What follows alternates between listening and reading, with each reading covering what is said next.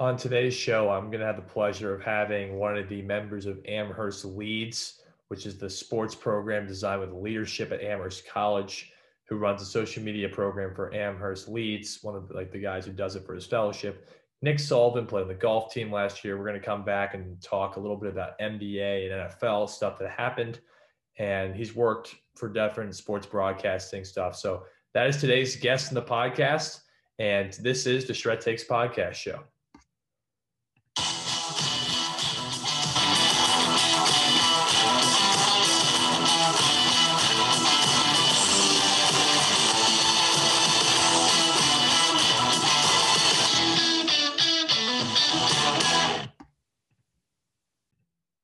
Welcome back to the show. So, my guest today is Nick Sullivan. He played golf at Amherst last year. He just graduated. Now he's currently working for his fellowship with Amherst Leads and the Amherst Athletic kind of his program.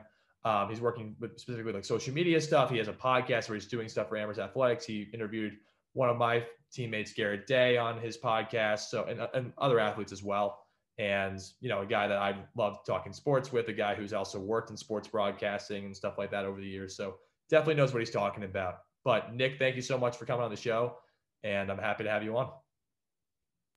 Thanks for having me, Shred. I appreciate that vote of confidence. Uh, I know what I'm talking about. We'll see. I'm kind of. Uh, I also did a radio show with Lonnie at Amherst, so um, I, I got to get myself back into uh, giving you these clear takes. But I'm excited to be on.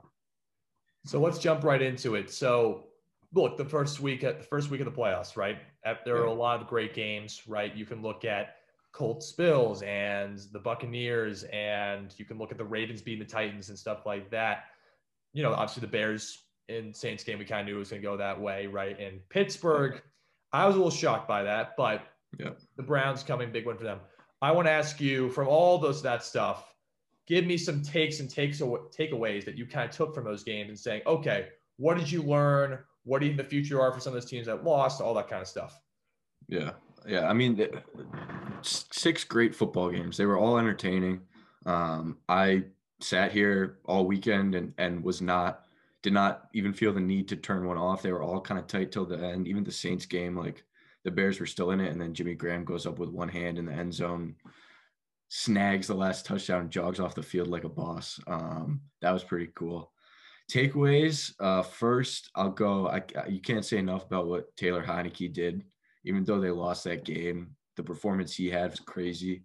350, two TDs, stretched one to the pylon to keep them in the game. So, um, obviously, in that slot, Brady and the Pats went down last year, Saturday night against the Titans. So to see Brady get a win in the same sort of TV time slot was, was difficult um, to say the least. But they're moving on. They got a tough matchup. We'll see. We'll see what they do next week. Uh, I think the Ravens Titans game was super interesting because Titans lost Corey Davis to injury in the middle of the game. And it really kind of showed you that all the play action they did with Derrick Henry was not super effective because AJ Brown was getting so much touchdown, but like Browns, Browns are going to give the Chiefs run for their money. I think so. We'll see. I'm excited. Going to be some good games coming up. I was just going to jump into that. So interesting enough. So I, I, give the Washington football team a lot of credit with yeah. Heinicke because you know that that was not easy. But the one thing I'll, I'll ask you, especially someone who used to have Brady there, so what what are your takeaways, sort of so the way I look at the the Brees Brady matchup is I think there's it's more to gain for Brees than Brady. Brady I think's been cemented. Brees needs this more. I think the Saints overall have the better team slightly. Um, they they proved that this year, obviously, through the two games. I think their defense is better, and I think Brady under pressure at his age is kind of he struggled with that. But yeah. I was wondering your opinion kind of about that game specifically and where you see that going. Do you think the Bucks can win that game, or do you really say, nah, they're going to go 0 3 this year? It's kind of what it is.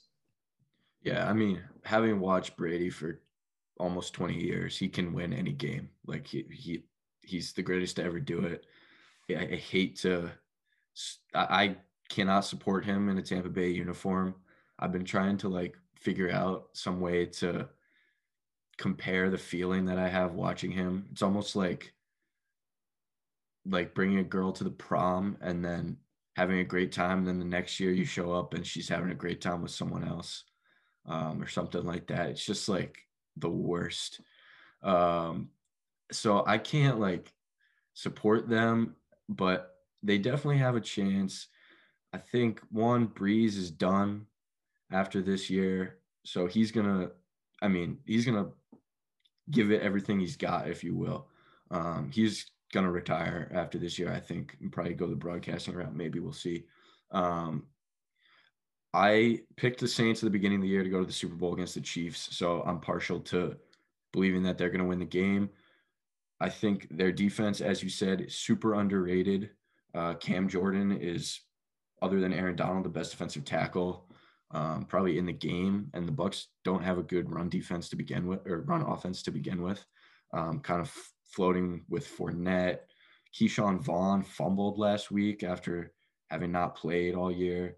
Uh, Ron Jones is like on and off the COVID list. Now he's got like shin splints or something, so you don't really know what's going on there. I mean, the key to the game is going to be what Chase Young was trying to do, which is get after Brady. And the Bucks were able to do a combination of like dropping an extra tight end in to give Brady some help with six blockers, get the ball out of Brady's hands quick, something like that. Um, and Chase Young was not as effective as I think people thought he was going to be. So I think that's the key. If you can pressure Brady, you can make him force him into bad throws, maybe some picks. I mean that the I remember the Sunday night football game they played. He threw Brady threw three picks and I think had less than 200 yards, and the Saints blew out the Bucks. So it could go a bunch of different ways. I think it'll be a close game. I'll give you like 27 23 Saints. So the one thing I wanted to break down too is you brought this up earlier, which I think is interesting. I've been talking to a bunch of people after the Browns beat the Steelers.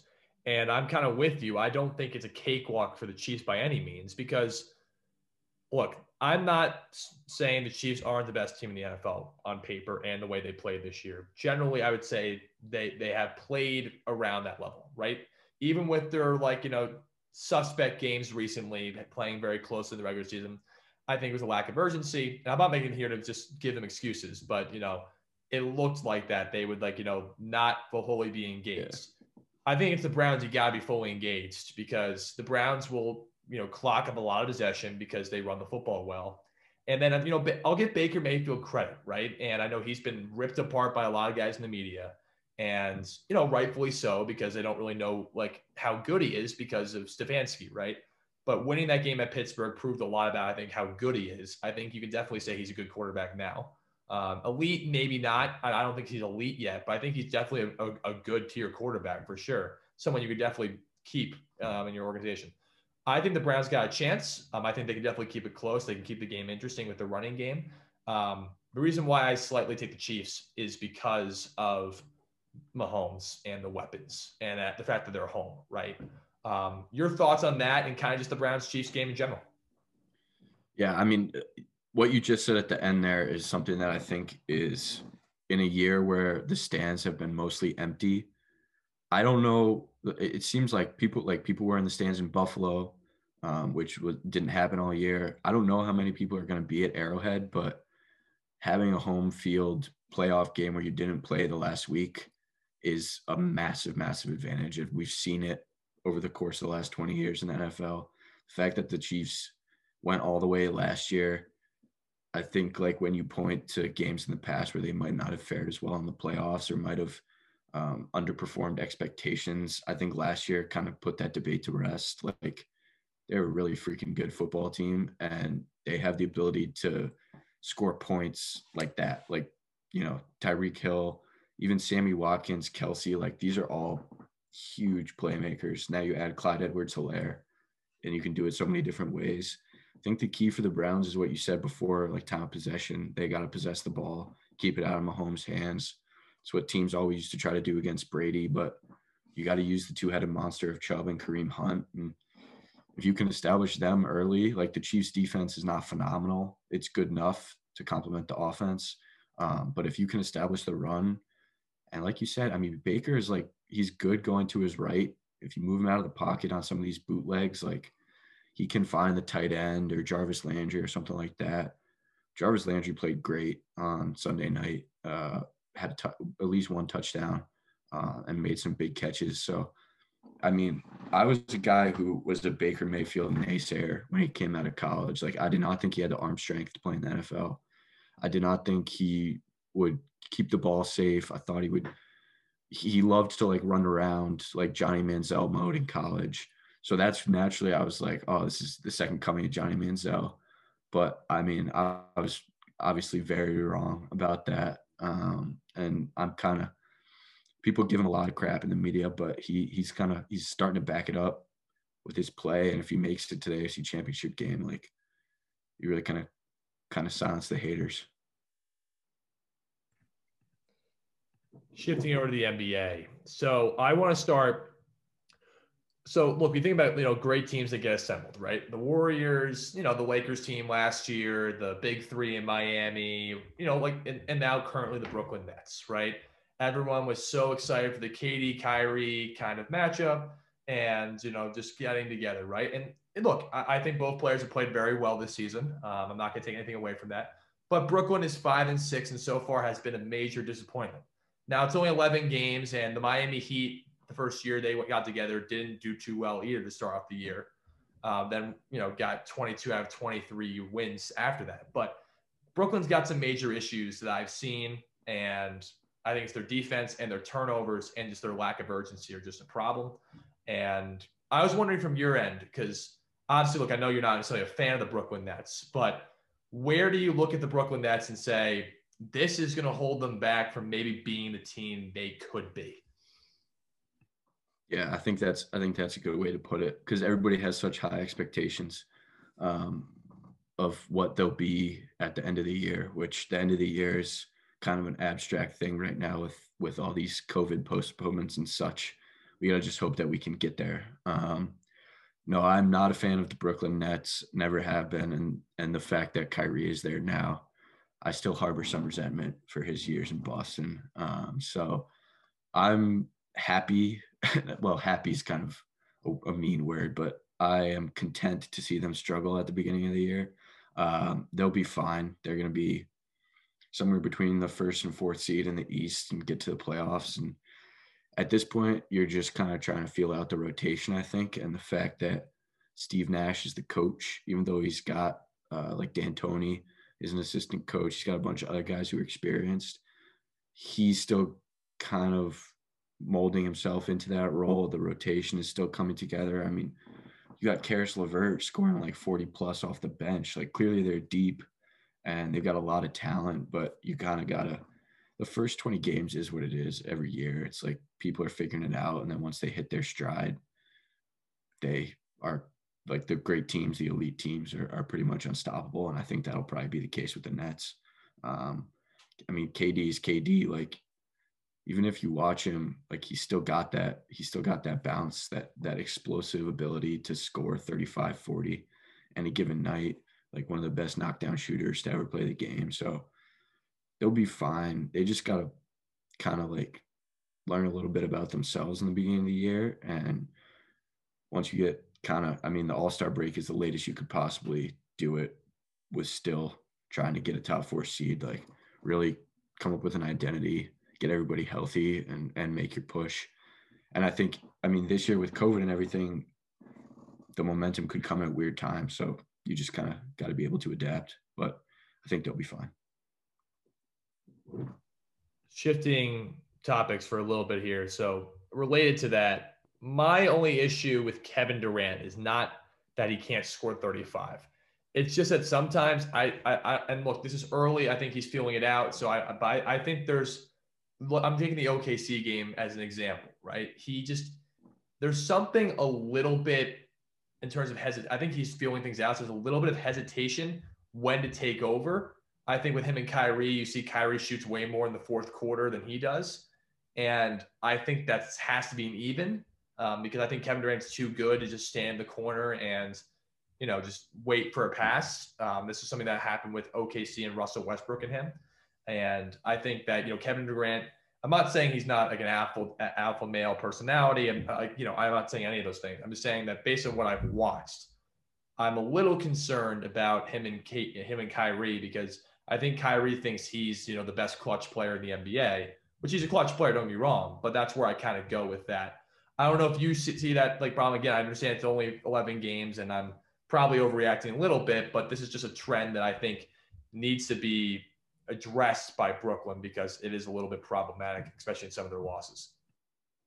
I totally, I totally agree with you. Like Kyrie, he definitely thinks he's the most clutch player in the NBA. For two years in Boston, like the shot you would get at the end of games is like a step back 30 footer. Um, and like every so often he would hit it and it'd be like great, like number one play on Sports Center, all that. But he doesn't hit it very often. Uh, he's clutch. He's, I think honestly, they're gonna be at their best if Kyrie can figure out a way to go like one step further from his role in 2016 with LeBron and the Cavs.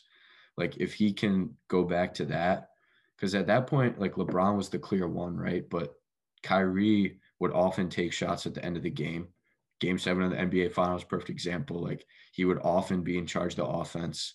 If he can find a way to do that with KD, where it's more of like uh, we're helping each other rather than we're clear one two and obviously like they're going to be helping each other as best they can but when you get to the end of the game like that's when the best teammates usually come out and the best the guys who can best create plays and create open shots for their teammates and i think he did that pretty well in cleveland um, in 2016 obviously this is four years later where we've gone through the whole conversation of he wants to be the guy and he wants to be in control of his own franchise. Um, and now it's a super team and it's like all right you kind of got to evolve Kyrie. So um I but like takeaway they'll be best if Kyrie can find a way to be like he was in 2016 in this new situation um I don't know if he can do that but it'll be fun to watch so now a team that you have been favorable to is the Boston Celtics, right? I know they've had to, a couple postponements, but I well, look, I, I, I like using analogies, and something I, I like is just a sense of like, you know, the, the best friends kind of I think make you know if they get along, make good teammates, right? You look at I think look, LeBron and Anthony Davis are really close friends. They make great teammates. Dwyane Wade and LeBron. You can even look at you know just guys that have, like like like Dirk and J, Jason Terry made great teammates. KG and Rondo and all those kind of and or Paul Pierce, right? Like they like you know those are examples. I think like Jaylen Brown and Jayson Tatum are guys, if you look at it from a Boston perspective. Now, look, I know you guys have some holes in terms of your um, big position. You have a major hole, and I think maybe having that third playmaker that since Kemba Walker's out, which he's supposed to come back this week, which is great for you guys. But I really love the emergence of a guy like Jaylen Brown, and I like the fact that Tatum and him are not jealous of each other and are working well together. If you see that, explain why you think um, you know they were able to take this jump what specifically have you seen that's allowed them to be both of them be so successful offensively this year yeah i mean uh, it's been great to watch Jaylen brown i think this is his fourth year in the league now uh, he has just improved exponentially every year and this year he's one of the best one-on-one scorers i've i've seen this year i've obviously watched like 80% of the games I've watched are Celtics games. So that's maybe not like a, a, super impartial take, but he can do it so many different ways. He's shooting a three at like 41 or 42%, which is career high. Um, he can, his mid range game is excellent. He can break down defenders and kind of create a step, and he loves the foul line jumper. Um, I think that's part of it. Like he he can just do it so many different ways. He's so creative with the ball. Um, you don't really know what he's going to give you. Tatum is just like you almost feel like it's kind of like a once in a generation type player sometimes. Like the shots he makes, um, his ability to go one on one. They both are just so good at taking. Like if the Celtics are able to isolate a guy on Tatum or Brown, it's kind of a done deal. It feels like right now. I mean, and and I said this to someone the other day. I feel like the Celtics, like every player is playing their best right now. I think it was Salou I said that too. Um, and that's not going to last. It would be great if it lasted all year. I think we'd win. I think we'd be raising a banner in TD Garden if it if that happened all year. But at some point you're going to go on a skid at some point like someone's going to get hurt. Like right now we're dealing with covid issues. Um, you just got to find like you said we do have cracks. I think the big is definitely one of them i don't love tristan thompson. I think he does a great job on the offensive glass um, which is something that we haven't had too much of recently with daniel Theis being the five and kind of he's all right. He's like a middle of the road NBA center. Um, I think another issue is how does Kemba come back into this current harmony that we have with Jaylen and Jayson? Um, I really like just having the two of them kind of being the guys, and then you got like Marcus Smart, who's one of the best role players in the league, I think, or one of the best at like the role that he's carved out. Um, Payton Pritchard, I mean, I'm all all aboard the Payton Pritchard train. Like that guy is so underrated and such a surprise. Had a game winner a couple nights ago. Followed up Jaylen Tippin, beautiful. Uh, he's been great. I think he's a guy that you can play like 20, 25 minutes a game in the playoffs. I really do. Um, other guys you hope develop a little bit, like the Time Lord, um, Robert Williams. He is so athletic, but has like a crippling inability to not foul people um, and turns the ball over a lot. Uh, so those are uh, concerns, but you hope that maybe he evolves a little bit by the end of the year. I don't think we're going to the NBA Finals. I think if we do go to the NBA Finals, the only way is Kemba accepting that he's the third guy. Um, and I don't think he'll do that. Um, he signed a huge contract to be the number one guy. He sat on the bench and watched Jayson and Jaylen develop, and you hope that he realizes that he's probably the three now. And if he does, he's a great teammate. We could go deep in the playoffs. But my biggest concern right now, honestly, is Kemba coming back maybe throwing a wrench in what's going on right now. But the other thing is we gotta we gotta stop getting COVID and be able to play the games. Otherwise, we're gonna have to forfeit.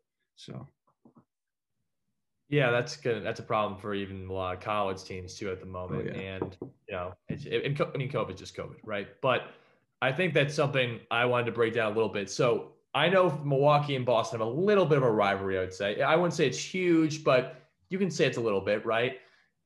My problem is when I look at Boston, I say, okay, Boston has a at least potential to be a lot better than what they are. I think the Bucks window is shrinking, and I might be the pessimist here, and I really don't want to be for Giannis because I want to see Giannis be successful. He's seems like a great teammate. He's done a you know a lot of really positive things for the Bucks and Milwaukee, and you know again, family oriented guy. He works hard. He's improved. But the thing is, he's stagnated a little bit in his improvement. He improved immensely from 2015 to last year, but he stagnated this year. And what happens, what I was expecting at least, I wasn't expecting him to be able to shoot the ball better this year. I really wasn't expecting that that much. I was expecting him more of a post game because he could be so dominant with just one or two decent post moves because he's so big and athletic and strong, right? And you look against the Celtics. I mean, like they they put Marcus Smart on him. I mean, you know, he's six four. You take him down the post, I think, but you know, I blame Budenholzer a little bit for what's going on. I think he's a, he's a very good coach, but I don't think he's an elite coach because I think an elite coach would be able to get more out of what Giannis is doing and tell Giannis to stop dribbling to four guys and jack up some travel Euro step. Um, he does travel, right? I you know I watch the games. He does travel. Um, the NBA lets it go because you know it just is what it is, or refs just don't see it. It happens. Um, but that's kind of where I go with that. I want to ask you though. Um, what do you think? Like, like where do you think the Bucks like stealing lives? Do you think like are you like me? Do you see them kind of degret like regressing? Um, I don't know if that's what you kind of see there. Yeah. Um, I there definitely is a rivalry between Boston and Milwaukee. They pumped us two years ago in the playoffs, uh, and then we didn't have to see them last year, which which was nice.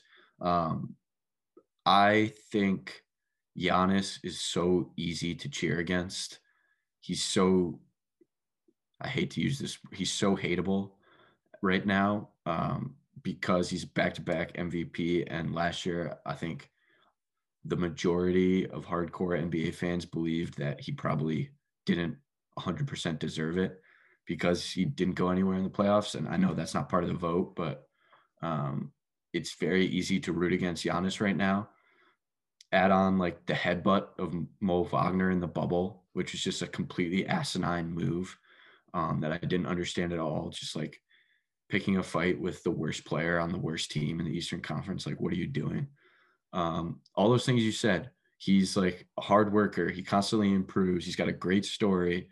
First international MVP. Um, but he's on a team that like you you don't almost don't know what to make of them because it seems like they're the same every year.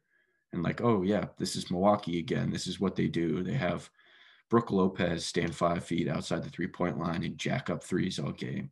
They have, oh no, this year it's not Eric Bledsoe, it's whoever else, Donte DiVincenzo, um, or Jrue Holiday, or whoever it's going to be. I don't think they're the best team in the Eastern Conference, um, but you know, Giannis might have a big enough chip on his shoulder that he's able to kind of carry them. Uh, I think the Lakers are repeating, so it doesn't really matter to me if they get to the NBA Finals. Um, but yeah, I'm going to continue to root against them because it's just way too easy. There's almost nothing likable about them. I, I do like Donte DiVincenzo, uh, just based on his the big ragu is one of the best nicknames out there. Um, and you know that national championship game performance was pretty insane. But um, there's just I feel like they're so unlikable, and like that's like the number one thing that comes into my mind when I think about the Bucks. So maybe it clouds my judgment a little bit, but uh, yeah, I, I I don't see them winning a championship this year. So I wanted to actually bring up the Lakers, and it's good that you kind of segued into that for me. But the one thing I've kind of found interesting about all of this is like you see a lot of teams when they get super teams struggle right away with chemistry issues. The Lakers like really did don't seem to be doing that, and I don't like to be the guy who advocate like you know you know, the glorify LeBron thing. Like I like LeBron. I think he's obviously one of the greatest players to ever play the game, right? And I think no one's going to debate that. But I think you know it is a, a, a sense his effect though, right? Because of how good they've been chemistry wise. Yeah, I think the Lakers are better this year than they they were last year. Like uh, Dennis Schroeder, I think was a great get for them. Like he he's absolutely perfect to run the offense when LeBron is playing off ball more. I think Montrezl Harrell was a great get. Like they needed that extra guy coming off the bench who could grab 10 or 12 boards and have a double double and have a couple blocks, affect the game defensively. Um, and it's just like AD and LeBron. It's like you, there's nobody you'd rather have in a deep playoff run. You saw what AD did last year, like hit a game winning three. I don't think anybody thought he was going to do that. Was dominant in the finals. I think AD could easily win MVP this year. Um, I think LeBron could easily win MVP this year. It's just like they often you feel like there's a little bit of a championship hangover, um, but I don't feel that at all this year with the Lakers, and I think that's a good sign going forward. Also, I think the Western Conference is a little weaker than it has been in the past, um, especially the last two years. I think there's some teams that are kind of pretenders. Um, I think the Nuggets are kind of pretenders. I don't know why. I just get the feeling with them. I think the Clippers are not as good as they were last year. I think there's a lot of distrust in the locker room. So one of the reasons I say I think the Lakers are going back to back is because I think they have an easier path through the Western Conference.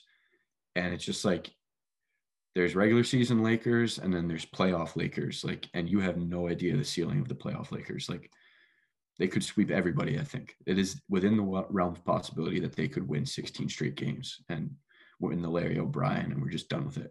Um, and I think that's like the biggest thing when people debate how good are the Lakers. Like I don't I don't know how to answer that question. Like they have basically the two best players in the league. They can be as good as they want. If Dennis Schroeder starts scoring 20 points a game, like how are you gonna what are you gonna do? You can't do anything. Um, so yeah, I don't I'm uh often pessimistic about the Celtics chances of making the finals or even winning a championship. And a lot of that this year is because of how good I think the Lakers are.